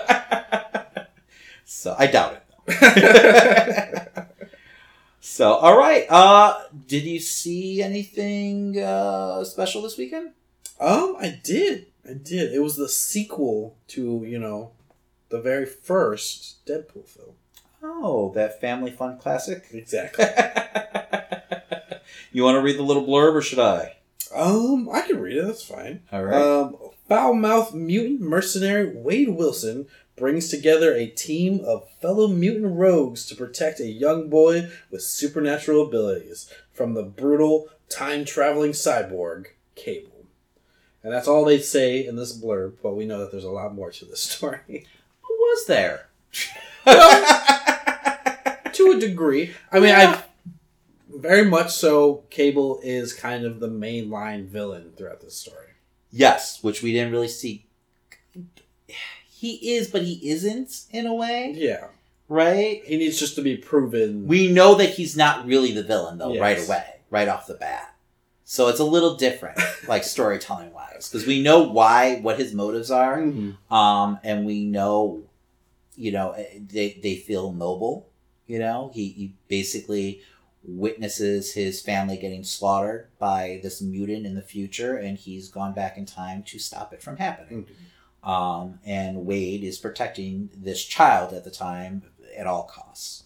Um, now, I did not expect the movie to start the way that it did. Um, we did, we, we kind of talked about it um, last episode. We did get the death of Wade's girlfriend. Yes. Um, you know, but I got to stop calling murders. Yeah. Well, and it's very much in the books. Mm. So I wasn't completely, you know, surprised by that. Um, but where it took us, I was surprised. I was I was surprised it happened so soon, but I was glad it did. I, I felt like it got out of the way. Mm. It didn't slow down the story, because it felt like if it happened, you know, in the beginning or in the middle of the story, it would have definitely just like brought everything to a crawl. Um, I felt like they dealt with it well too, in a very comedic fashion. Um, you know, I loved all the, you know, references to Logan and everything. Mm-hmm. And this movie is just reference after oh, reference yeah. after reference. It's insane, the amount of references. Um, but yeah, I, I enjoyed everything. I enjoyed, you know, him trying to, you know, as dark it is, him trying to kill himself. Mm. You know, right? I thought it, I felt like it fit the character. Um, I enjoyed how he did get his vengeance, like almost right away. I'm glad that that didn't carry on, and that's what not what the movie was about. Mm-hmm. Um, but yeah, yeah, I. You know, but I was a little sad to see Vanessa go, too. You know, at least in the beginning. Yes. So she, I just, I think my, I'm judging the character from the books. Oh, so, but I'm saying... Potential. Well, we'll, well, we'll talk, yes, we'll yes. talk about where that ends up. So at first I was a little, I loved the way they did it, too. I loved mm. the title cards that they used. Like, you know, this asshole, or, you know, mm. can you believe this monster? You know, what he just did? You know, or like, did she just, did they just really kill her? Like, you know, things like that for the titles. I thought that was really cool, because I didn't even catch it at first. And then yeah, everyone I, I was forgot laughing. That they do that. Yeah. I'm like not paying attention for it, because I'm like, oh, it's just an opening crawl. Yeah, yeah, yeah. I was like, oh, yeah, look at that. So I had this guy in front of me who had the, the worst laugh in the world. Like, he was laughing at like the smallest joke, like mm. at like a ten, like oh, every geez. time. So like I almost moved at one point. I think he kind of got the drift from like people around him. You know, he, he was like me, he was by himself, but he was laughing a little too loud. It wasn't, it wasn't a socially acceptable laugh, you know, for a movie theater. I was lucky enough to have, like, there was maybe ten, fifteen people in my theater. I saw this Friday afternoon. My theater was actually packed. I was surprised, you know. Um, you know, it was opening day, um, but, you know, it's a rated R movie at, like, you know, twelve o'clock. So I wasn't expecting, you know, a huge crowd, but it was mm. a decent crowd. And th- this movie did very, very well. Um, what did you think about the whole opening sequence and everything with Vanessa? With the opening, um, especially, like, we start off with him blowing himself up. Mm-hmm. And like showing the apartment. I actually thought Vanessa broke up with him. Like at first I was like, oh, what if it's just a breakup and this is his reaction? Because they show like the pictures and everything. Yeah. See, right away I was like, oh, she's dead. Something happens. And then the way they kind of set up the missions. I love the montage they did mm. with him, like, you know, on all the like, you know, mercenary missions around the world and everything. I thought that was really cool too. Um, you know, and a lot of the jokes did land for me. I love the fact too in this that they were smart with the trailers. They literally, like, the scenes that we saw in the trailers did happen, but they changed all the one-liners. Did you notice that? Oh, they changed yeah. a lot of the punchlines, mm. you know, which was smart, you know. So I was I was actually caught off guard by, like, oh, that's a totally different line, you know, that I was expecting. Because there was a lot of those one-liners in the movie, mm. and a lot of those scenes in the movie, but they or in the trailer that did not happen in the movie, which I thought was kind of cool. So they're getting smarter and smarter with their trailers. Well, you know that's all like improv, like they. Were yes. Oh, I'm sure they sprout. I'm sure, like on the D V D and mm. Blu-ray, there'll be like you know twenty different takes of you know each one of those lines. So, um, but yeah, I, I that was refreshing. So I, I love it, especially for comedies, because you know with mm. comedies, it's all about the jokes, and a trailer could just spoil a whole comedy. Not for me, I actually not a lot of the jokes really landed with me. Um. I enjoyed most of the jokes, but I agree they didn't land as well as the last movie, mm. you know. Um, so I do agree with that. I was just more excited by the fact that those trailer lines, you know, those big scenes that yeah. they did show in the trailers were different. And it was something, you know, fresh instead of like, okay, well, I've seen this like a thousand times now before the movie even came out. But I agree where it didn't hit, like it didn't bat a thousand. Yeah. You know, like less. I would still give it like, you know, it was still batting a strong, like, three fifty for me, you know? So, I mean, it was doing okay. Mm. So, Christian doesn't know baseball, so he doesn't know what the hell I'm talking about batting average wise. Well, no, yeah. it's, a good, it's a good batting average, three fifty. Okay. so, uh, but yeah, um, so so you were obviously okay with Vanessa going, and that yeah, I mean, I sequence. I figured it was going to happen. She feels kind of like baggage, you know, in this universe, mm. you know, um, just like even the way that they talked character. about what they want to do with this character moving on forward and stuff like that. It seems like her being around kind of well, and she's such a civilian, you yeah. know, in this in this you know movie universe. So I feel like it really ties him down, you know, and that's it was an interesting dynamic to have in the first movie, but I don't feel like the character needs to be grounded anymore.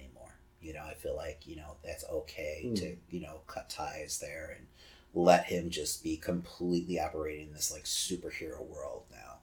Um, but, yeah, yeah, I agree. I, I, I was fine with it, honestly. You know, and I, I liked that we had Wade at a different point in his life to start the story, at mm. least. Um, what did you think about uh, Rusty with Russell? Um... I didn't care much for him. Yeah. I mean, you.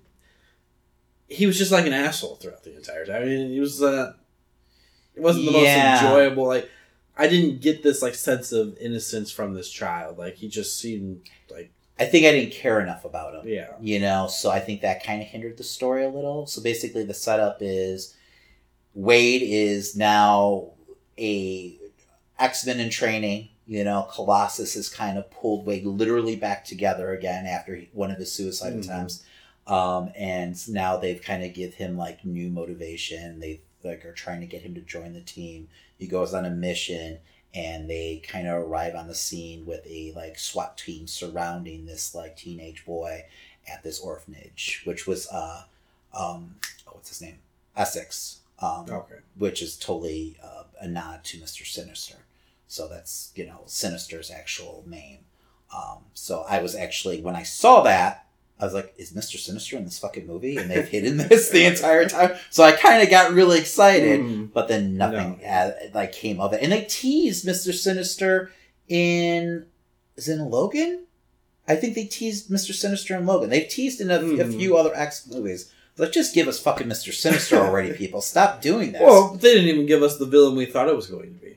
No, but we kind of, right? We talked about this last, right, episode where we're kind of like, we're like, if Black Tom is there, fucking Juggernaut is mm. definitely going to be there. And spoilers. I mean, I guess we should have said spoilers before. I said spoilers. Right. Oh, did you? Okay. I did. Spoilers. And if we're doing a review, fuck you. It's obviously spoilers. You know, why you listen to reviews before you've seen the movie? Um, so, Juggernaut's in this movie. Very yes. much in this movie. Black Tom, not so much. You know, he's, he's a the, good punchline. In yeah, the movie, but, but that's about it. And you don't even get to like any idea what his mutation is or his powers. So yeah, he's just kind of there. I mean, he's a great punchline. So, yeah. Um, but yeah, yeah, I, I did like that. I mean, we definitely foresaw that happening. So I thought that was a nice surprise. But I don't know. Like, I think it almost hurt the film. Like me seeing that name and then kind of getting my expectations mm. up and not having any kind of payoff. So, I don't know. And like you said, when they kind of do the setup and Wade basically finds a new mission in life of protecting this kid mm. against Cable. Um, you know, he ends up saving the kid before he, you know, kills anyone. Um, but then he ends up killing one of the guards himself um, for being creepy. And he was yeah. rightfully so. He, the kid basically says, they've been hurting me.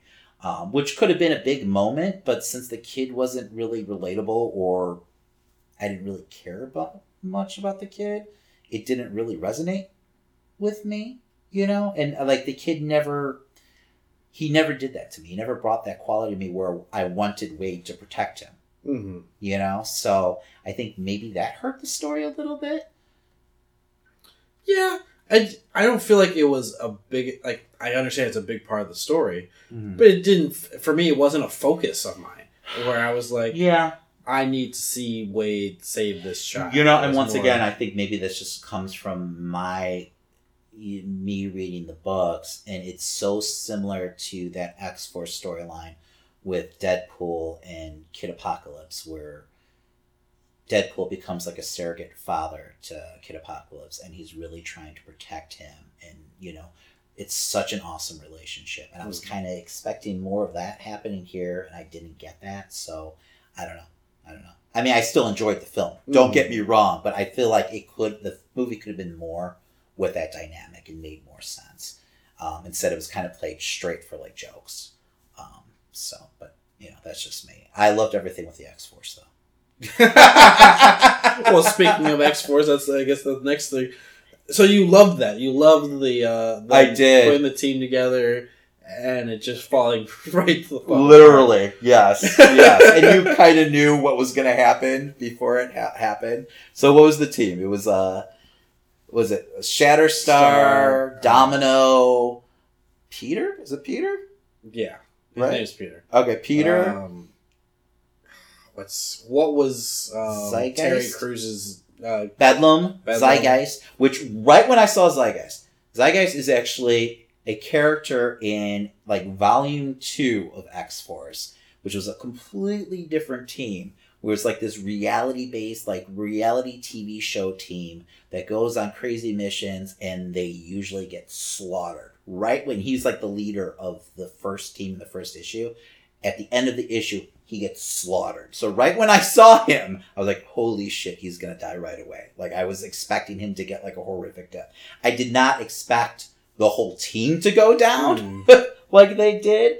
Um, but it was an awesome moment, I gotta say. Vanisher, Vanisher, which yes. ends up being Brad Pitt. Yeah, we see.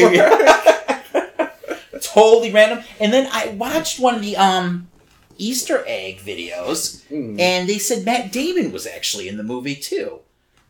And I don't know where.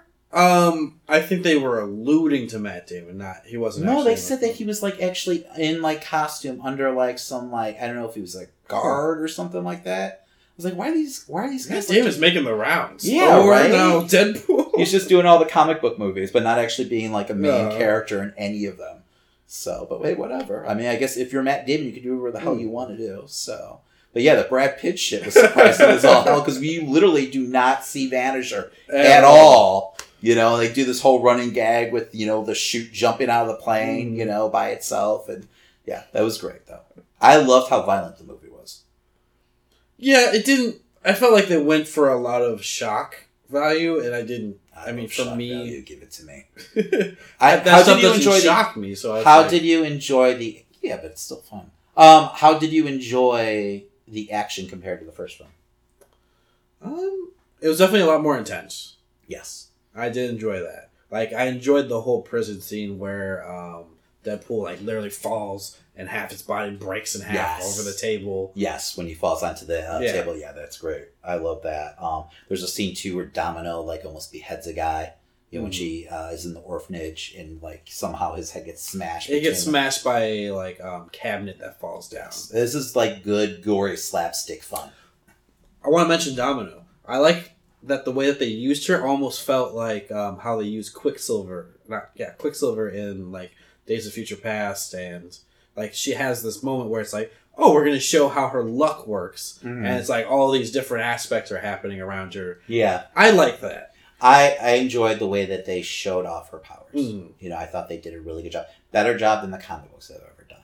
So in the comics, like things just kind of happen, um, but like in this, you kind of get a good feel for her powers, and it actually made me more interested in that character in the comics. I mean, don't get me wrong, I like the character in the comics, mm. but just the power wise, I was like, oh, this is actually a really cool power set to have, and it makes her almost feel undefeatable. Oh yeah, it was like completely like I, the she nothing didn't she care about do. anything. And it's just, um, what was your favorite like comedic scene in the whole movie? Um, Juggernaut's music. Was Juggernaut's music was, was awesome, amazing, right? And I didn't get like I like I could kind of hear what was going on, but until the oh, end, end credits, credits where you hear that's when I really yeah. I was like, holy shit! I started to notice that there was like a um, chorus saying "holy shit." Yeah, I was like, oh, this is like a gag. I didn't yes. get that at first. I kind of wish that Juggernaut had more moments, or at least had like something more funny about him. I didn't get that. I thought he was okay. I don't. I don't. I, I see what you're saying. You just wanted him to say, "I'm the Juggernaut, bitch." Yes, that's I the did. problem. That's I would have been happier if he did. He said it in Last Stand, though, so I don't know if I need that callback. I know. I get it. I was expecting it too. Mm. Do you know it was actually voiced by uh, Ryan Reynolds? What, Juggernaut? Yeah, that's oh, Ryan God. Reynolds. Yeah, yeah, that's pretty awesome, right? Um, yeah, I enjoyed everything with Colossus. Mm. Um, you know, I like the battle too. Colossus, you know, joins up with, you know, I, I like that, you know, that whole relationship between, uh, Wade and Colossus, you know, and the weird, you know, weirdness between them two.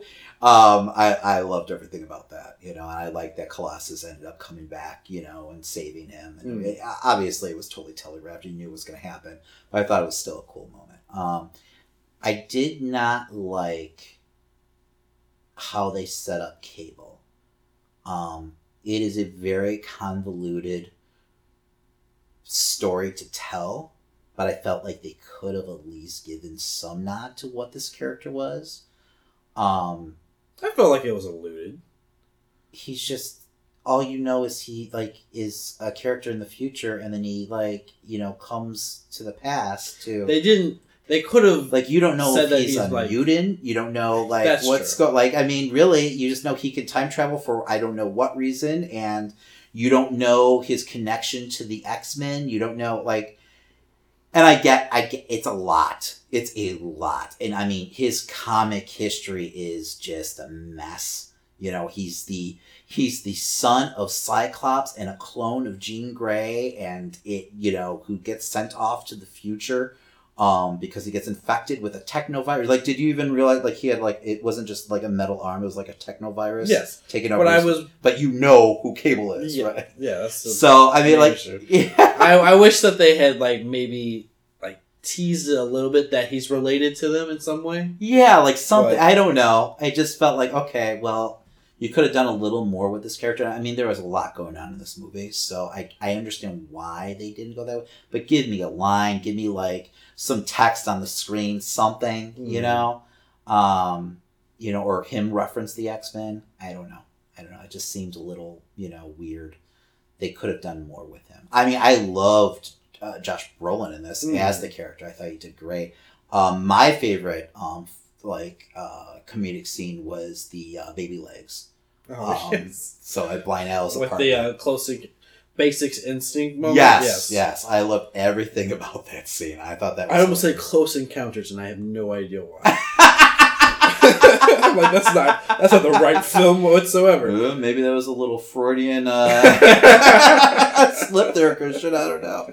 Uh, but yeah, no, I enjoyed that scene mm. so much. It took a really heavy scene and just, you know, made it hilarious. Well, I love that they almost came at it as... These are all comedians dealing with Josh Brolin's um, character at the moment. Yeah, because like he's just telling what's going on with him, uh-huh. and they're all like just lining up jokes for him. Yes, it could have, you know, a a scene that could have felt very, you know, just contrived and, you know, weighed mm. down with dialogue and really explain what's going on and everything like that. They made light of it and they made it fun. You know, um, it was a very Deadpool scene. Like if I wanted to explain to someone what Deadpool's really about, I would show them that scene. So I, I really felt, and it had a very good, like, it felt like the comic to me, which was awesome. So that's very much like the the tone mm. of the comic when it's done right. So um, I really did enjoy that scene. Um, but yeah, I'm trying to think if there's anything else that sticks out to me that really, really, like, just bothered me. I, you know, I mean, maybe just the jokes not landing. You know, like all of them, I felt like there were so many. I felt mm. like they tried to do too many, um, you know, in like a scene um, where I feel like this movie will grow funnier the more I watch it because I don't think I caught everything. Um, but overall, I, I did enjoy it. Like, I don't think I enjoyed it as much as I enjoyed the first one. Mm. Um, but I still think it was a good time. I, I, I don't think they misused the character or... You know, it was flat for a sequel. Mm. Um, it just wasn't. It just wasn't as good as the first one, which I don't think is a crime. No, I mean for me, it's like the first one set a bar, and this one just skated right underneath that bar mm. for most of the film. Yeah.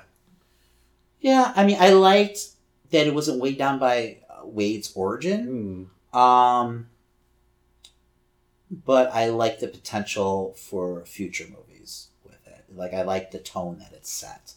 Um, like, how he's going to interact with these different characters and how they're going to introduce characters um, in this universe. Um, you know, it wasn't too... Like, it didn't feel like a spoof movie, which mm. I was scared it was going to turn into, where it's just spoofing other superhero movies and, you know, just really, you know, being, like, super meta. So I was I was really happy with that. Um, where it almost feel like, you know, what were those horrible Wayne movies called? Like another superhero, or a scary yeah. movie, or, you know, you know, one of those, like, spoof movies that were and so, the first like, two scary relevant. Movies were okay, hilarious. Whatever, man. What was that? They did like a comic book version of it too. Yes, where it, was like, it was like not another superhero movie. Or something, something like horrible. That. Yeah, that's why I was kind of like worried, like because Deadpool done wrong, that's what it could happen. Mm. You know that that's what it could become. So I was glad it did not become that. Um, was the director's name David Leitch? I believe is his name. I thought he did a good job overall. He had some really, really big shoes to fill. I mean, losing the director and, like, one of the main writers mm-hmm. from the first movie, it really could have, like, doomed this movie. But I feel like David Leitch, he did a really good job. You know, a solid job on this. I know what I was going to talk about. This movie didn't even happen. So, like, oh, the end credits scene. What the fuck? So he goes, he gets, like, we... Once again, very contrived with Cable, but like for some reason he only had one disc to time jump, and he uses it to like save Deadpool, and now he's yeah. stuck, you know, you know, in the past with Deadpool, and it seems like they're going to form this team and work together to kind of right some of the wrongs that he knows is coming, you know, um, in the upcoming like apocalypse, basically, um, the future that he comes from. But then Deadpool takes the disc and to the, you know, X-Mansion, and he gets, you know, the X-Men to fix it. Yeah. And then he goes back to the past, and which makes complete sense. Because actually, when Cable starts fidgeting with it at first, I thought he was going to go back and save um, Vanessa. Oh, okay. You know, that's kind of what I was like, oh, is he going back to, like, you know, because basically Deadpool saves, you know, Cable's family. You know, by, you know, stopping mm. Russ, Russell from doing what he's going to do, like kill the headmaster and go down this villainous road.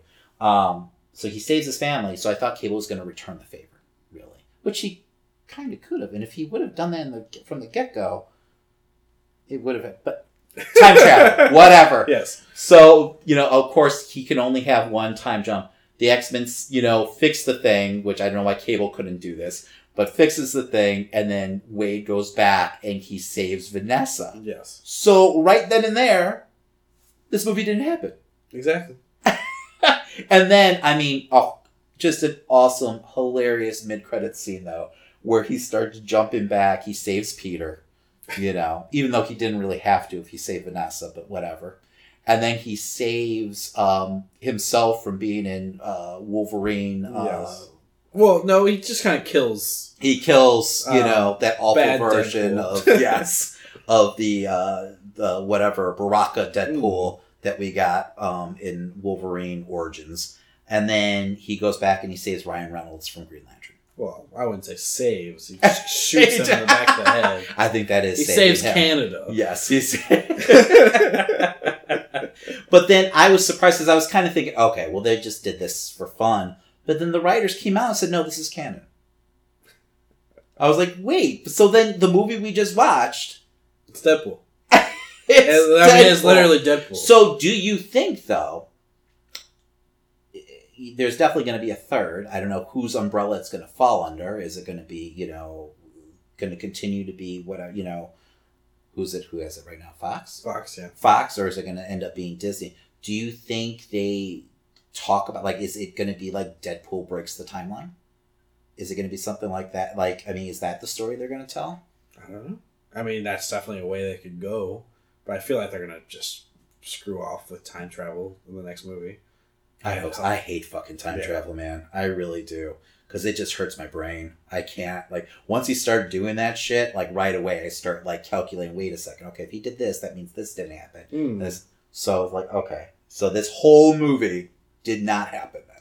I mean, technically, he could still, like, he could go to the X matches, decide that he wants to help them, and be, like, an X-Men and, like, convince Colossus that he wants to join them. Even though he was clearly not on that path before yes. Vanessa dies. I guess.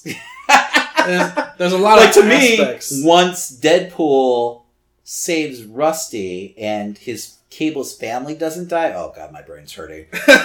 Cable should disappear. Yes. Because Cable had no reason to go back in time. I mean, I always follow Back to Future, like, time travel rules. Mm-hmm. So, I mean, that's where I'm coming from with that. No, yeah, he should so have gone he back. He should have just disappeared, right? But he didn't, and that's the, okay. We're that's just nerding off on this way too. That's how the cookie crumbles. All right. Yeah. Um, all in all, though, I enjoyed this movie. I thought it was fun. It's definitely worth a watch. Um, I was not let down by this. It wasn't as good as the first one, though. No, you know, which I don't know if I can. It was a tall task to be as good as the first one, but. You know, maybe I'm being too forgiving. I, I did laugh out loud a lot, you know, during this movie. So, I mean, that's always a good sign for me in a mm. theater, you know, when I'm by myself, you know, to be laughing as loud as I was. You know, I wasn't the guy in the front row laughing at twenty, though, like like I was talking about. But mm. I was still, you know, getting a good chuckle through a lot of the gags. You know, they did land with me. So, um, I've got to go ahead. I'll give it probably, I would say four stars out of five. I'd give it a three and a half. That's fair. I think that's fair. Mm. Uh, I think that's fair. Um, Most of the, uh, our poll that we had um, got a three-star rating. I mean, I gave it very internet type. Yes! Choices, but... I was confused by the poll. Was it three-star, though, or was it a five? Because you had five-star and then... I put five, three, one, and then negative five. Because that's just kind of how the internet works, right? That's how they see things. Yeah, either they really love it or they fucking hate it. Yeah. So, um, yeah. Yeah, I, it felt like it was... We didn't give the people a chance to give a four. Um, but I felt like I felt like it was good. It wasn't great. Yes. You know, strong B, if you mm. will. So, but yeah, solid. Solid B. Uh, what the fuck? Who cares? Um But no, no, I, I did enjoy it. I did enjoy it. Would you want them to go in a more serious X-Force route in the future if they were to do one? No. Not if this is... Like, if Deadpool's attached to it, I think it'd be too hard tone-wise to switch like that. Okay. I mean, I would... In my world, I would love to see, you know, a Remender's X-Force on screen. Mm. Um, what he did with those books, I feel like that that's my X-Force now. And I grew up in the nineties with Leadfield and everything like that. Um, and that X-Force team, but to me, it's all about Remender's like X-Force and like what he brought to that team and what that team was about. And that's actually one of the, I think I talked about last episodes when I really started to love Deadpool. I always enjoyed Deadpool, but you know, he really kind of got the essence of that character and really made him a full like character instead of just like, you know, sight gags and, mm. you know, breaking the fourth wall. Um, you, he gave him heart. So, um, I just don't see that working, though, um, with this tone of movie. Mm. And I feel like if fans went to an X-Force movie with Deadpool in it, that's what they would be expecting. That's what they wouldn't get. So I wouldn't want that. Um, we'll see. We'll see where they go. Because there's definitely a, an X-Force movie in the works. And I don't know if it's going to... I mean, it feels like it has to include Deadpool, though. Right? So... Um, it feels like that's definitely where they're going to go. Mm. I mean, I'm interested in seeing a movie, though, with, like, you know, Cable, Domino, and, you know, Deadpool together. I think that could be fun. So, I think Colossus sticks around? Um, I think he needs a break. Especially after fighting Dirty. Uh-huh. Yeah. Going against his own moral code. Yeah, I really enjoyed that sequence, though. I thought this movie had lots of great action scenes. I really did. I was very impressed. But it was David Leitch is uh he did um what's the Keanu Reeves movie? John Wick. John Wick, yeah. So, and they actually alluded to the guy mm. who killed John Wick's dog, right? They yes. actually said... Um, yeah, this movie did not, like, they referenced everything. They oh, did yeah. not fucking care. They were taking shots at the M C U. They were taking shots at the D C E U. They were, I mean, it was great. I really enjoyed it. Like, all the Haw- Hawkeye shit that they were talking about, the Winter Soldier shit. It was yes. great. I might as well be Hawkeye. Um, so, uh, is that going to do it? Yeah, that's it for this week. Uh, next week, we're definitely going to be talking Solo. Um, and we got some comics, of course, to talk about. And we might talk about a little bit more about wrestling, I think, next week. Probably. We got more, more complaining about, coming yeah. your way. I'm not watching Raw, goddammit. I'm not doing it. I'm, t- I'm, I'm going on strike. I'm going on strike. I tell you now, if Lana wins the Money in the Bank, I might end oh, my subscription to... Uh, there's no way that's happening. They can't do that. That'd be horrible. Horrible. So, uh, all right, before we go, we got some shout-outs. Yes. Some great podcasts that you should be listening to.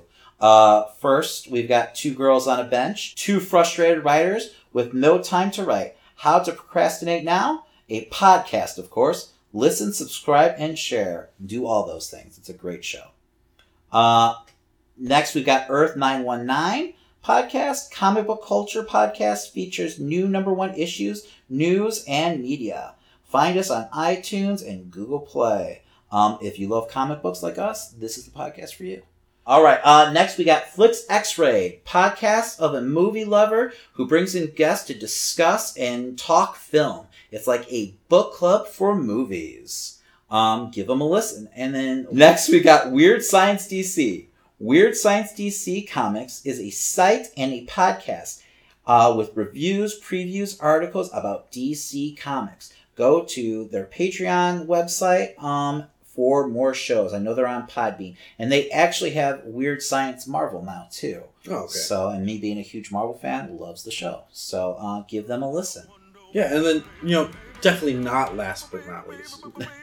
Listen to us yeah. more and more. We have tons in our calendar. Not just first... this episode. Exactly. If this is your first time listening to us, I hope you've enjoyed us. This is a more... Your... Sh- First taste, if First you will. taste, you know? This has definitely been a shorter one for us. Yes. Yes, we're usually in for the long haul. So oh, yes. This uh, is, this is going to be under two hours. Yes, yeah. I hope. Yeah. So, yeah, usually we're a good two and a half hours, and we cover everything. Mm-hmm. Um, you can find us on Podbean, iTunes, Stitcher, Google Play, Uh, Spotify. Oh, he's almost got them all. And what are we on now? We're on something new. Tune in. Tune in. That's right. I'm sure by the time this episode comes out, it'll be fully in date. I got an email today saying that we're in. So tune in, bitches. Listen. Yes. So uh, make sure you're reviewing us, uh, giving us those five star ratings on all those sites. Yes. Um, we live off of those. Give us your feedback. Uh, follow us on Twitter. Um, that's our main home, really, if you want to interact with us. But we're also on Instagram and Facebook. Yes. So. Plenty of content on both of those. Uh, we're definitely rolling out more new content that we're probably going to be doing, like live streams and such and such going forward. You know, I love such and such. So, hey, we don't want to spoil everything. That's right. Here. No spoilers here. We just spoil everything else. What the hell we're doing. Um, but yeah, definitely give us a follow. We're, we're worthy follow. Yes. Trust us. So... Um, and then what are we listening to right now? Oh, we're listening to the house band, Them Guilty Aces. That's right. Where can you find those guys at? Uh, you can find them on iTunes, and I think they have a website where you can get their E P for free. I know. What the hell, man? They're just I giving mean, shit for free. I, I mean, what, why not? Quality music, quality rockabilly, uh, rockabilly music. So, uh, give them a listen. Um, Chicagoland area band. And of course, if you're listening to us on twelve Ounce Radio, listen to the rest of their shows. They have plenty of great content. Keep it up. We're going to be there every week that we can be. Maybe not this week. We're Maybe a little late. Week, yes. But, uh, we're sorry, twelve Ounce. Um, we're a little we're a little late this a week. We're usually dropping on Wednesdays. It looks like we're going to drop on a Friday. So we'll see how that does. Yeah. All right. Well, for this episode, I'm Christian. Only for this episode, you're Christian? Are you someone else next episode? Maybe, maybe I'm like... Sam? Uh, maybe. Maybe? Okay. All right. I think I'm going to be Fred next episode. Oh. I always like the name Fred. I don't know. Do I not look like a Fred to you? Well, you don't look like a Damon, so I guess. I'm totally Damon. I'm one hundred percent Damon. I'm Damon. Oh, are you? Yeah. I'm Christian. All right, and this was The Amazing Nerd Show. Yes.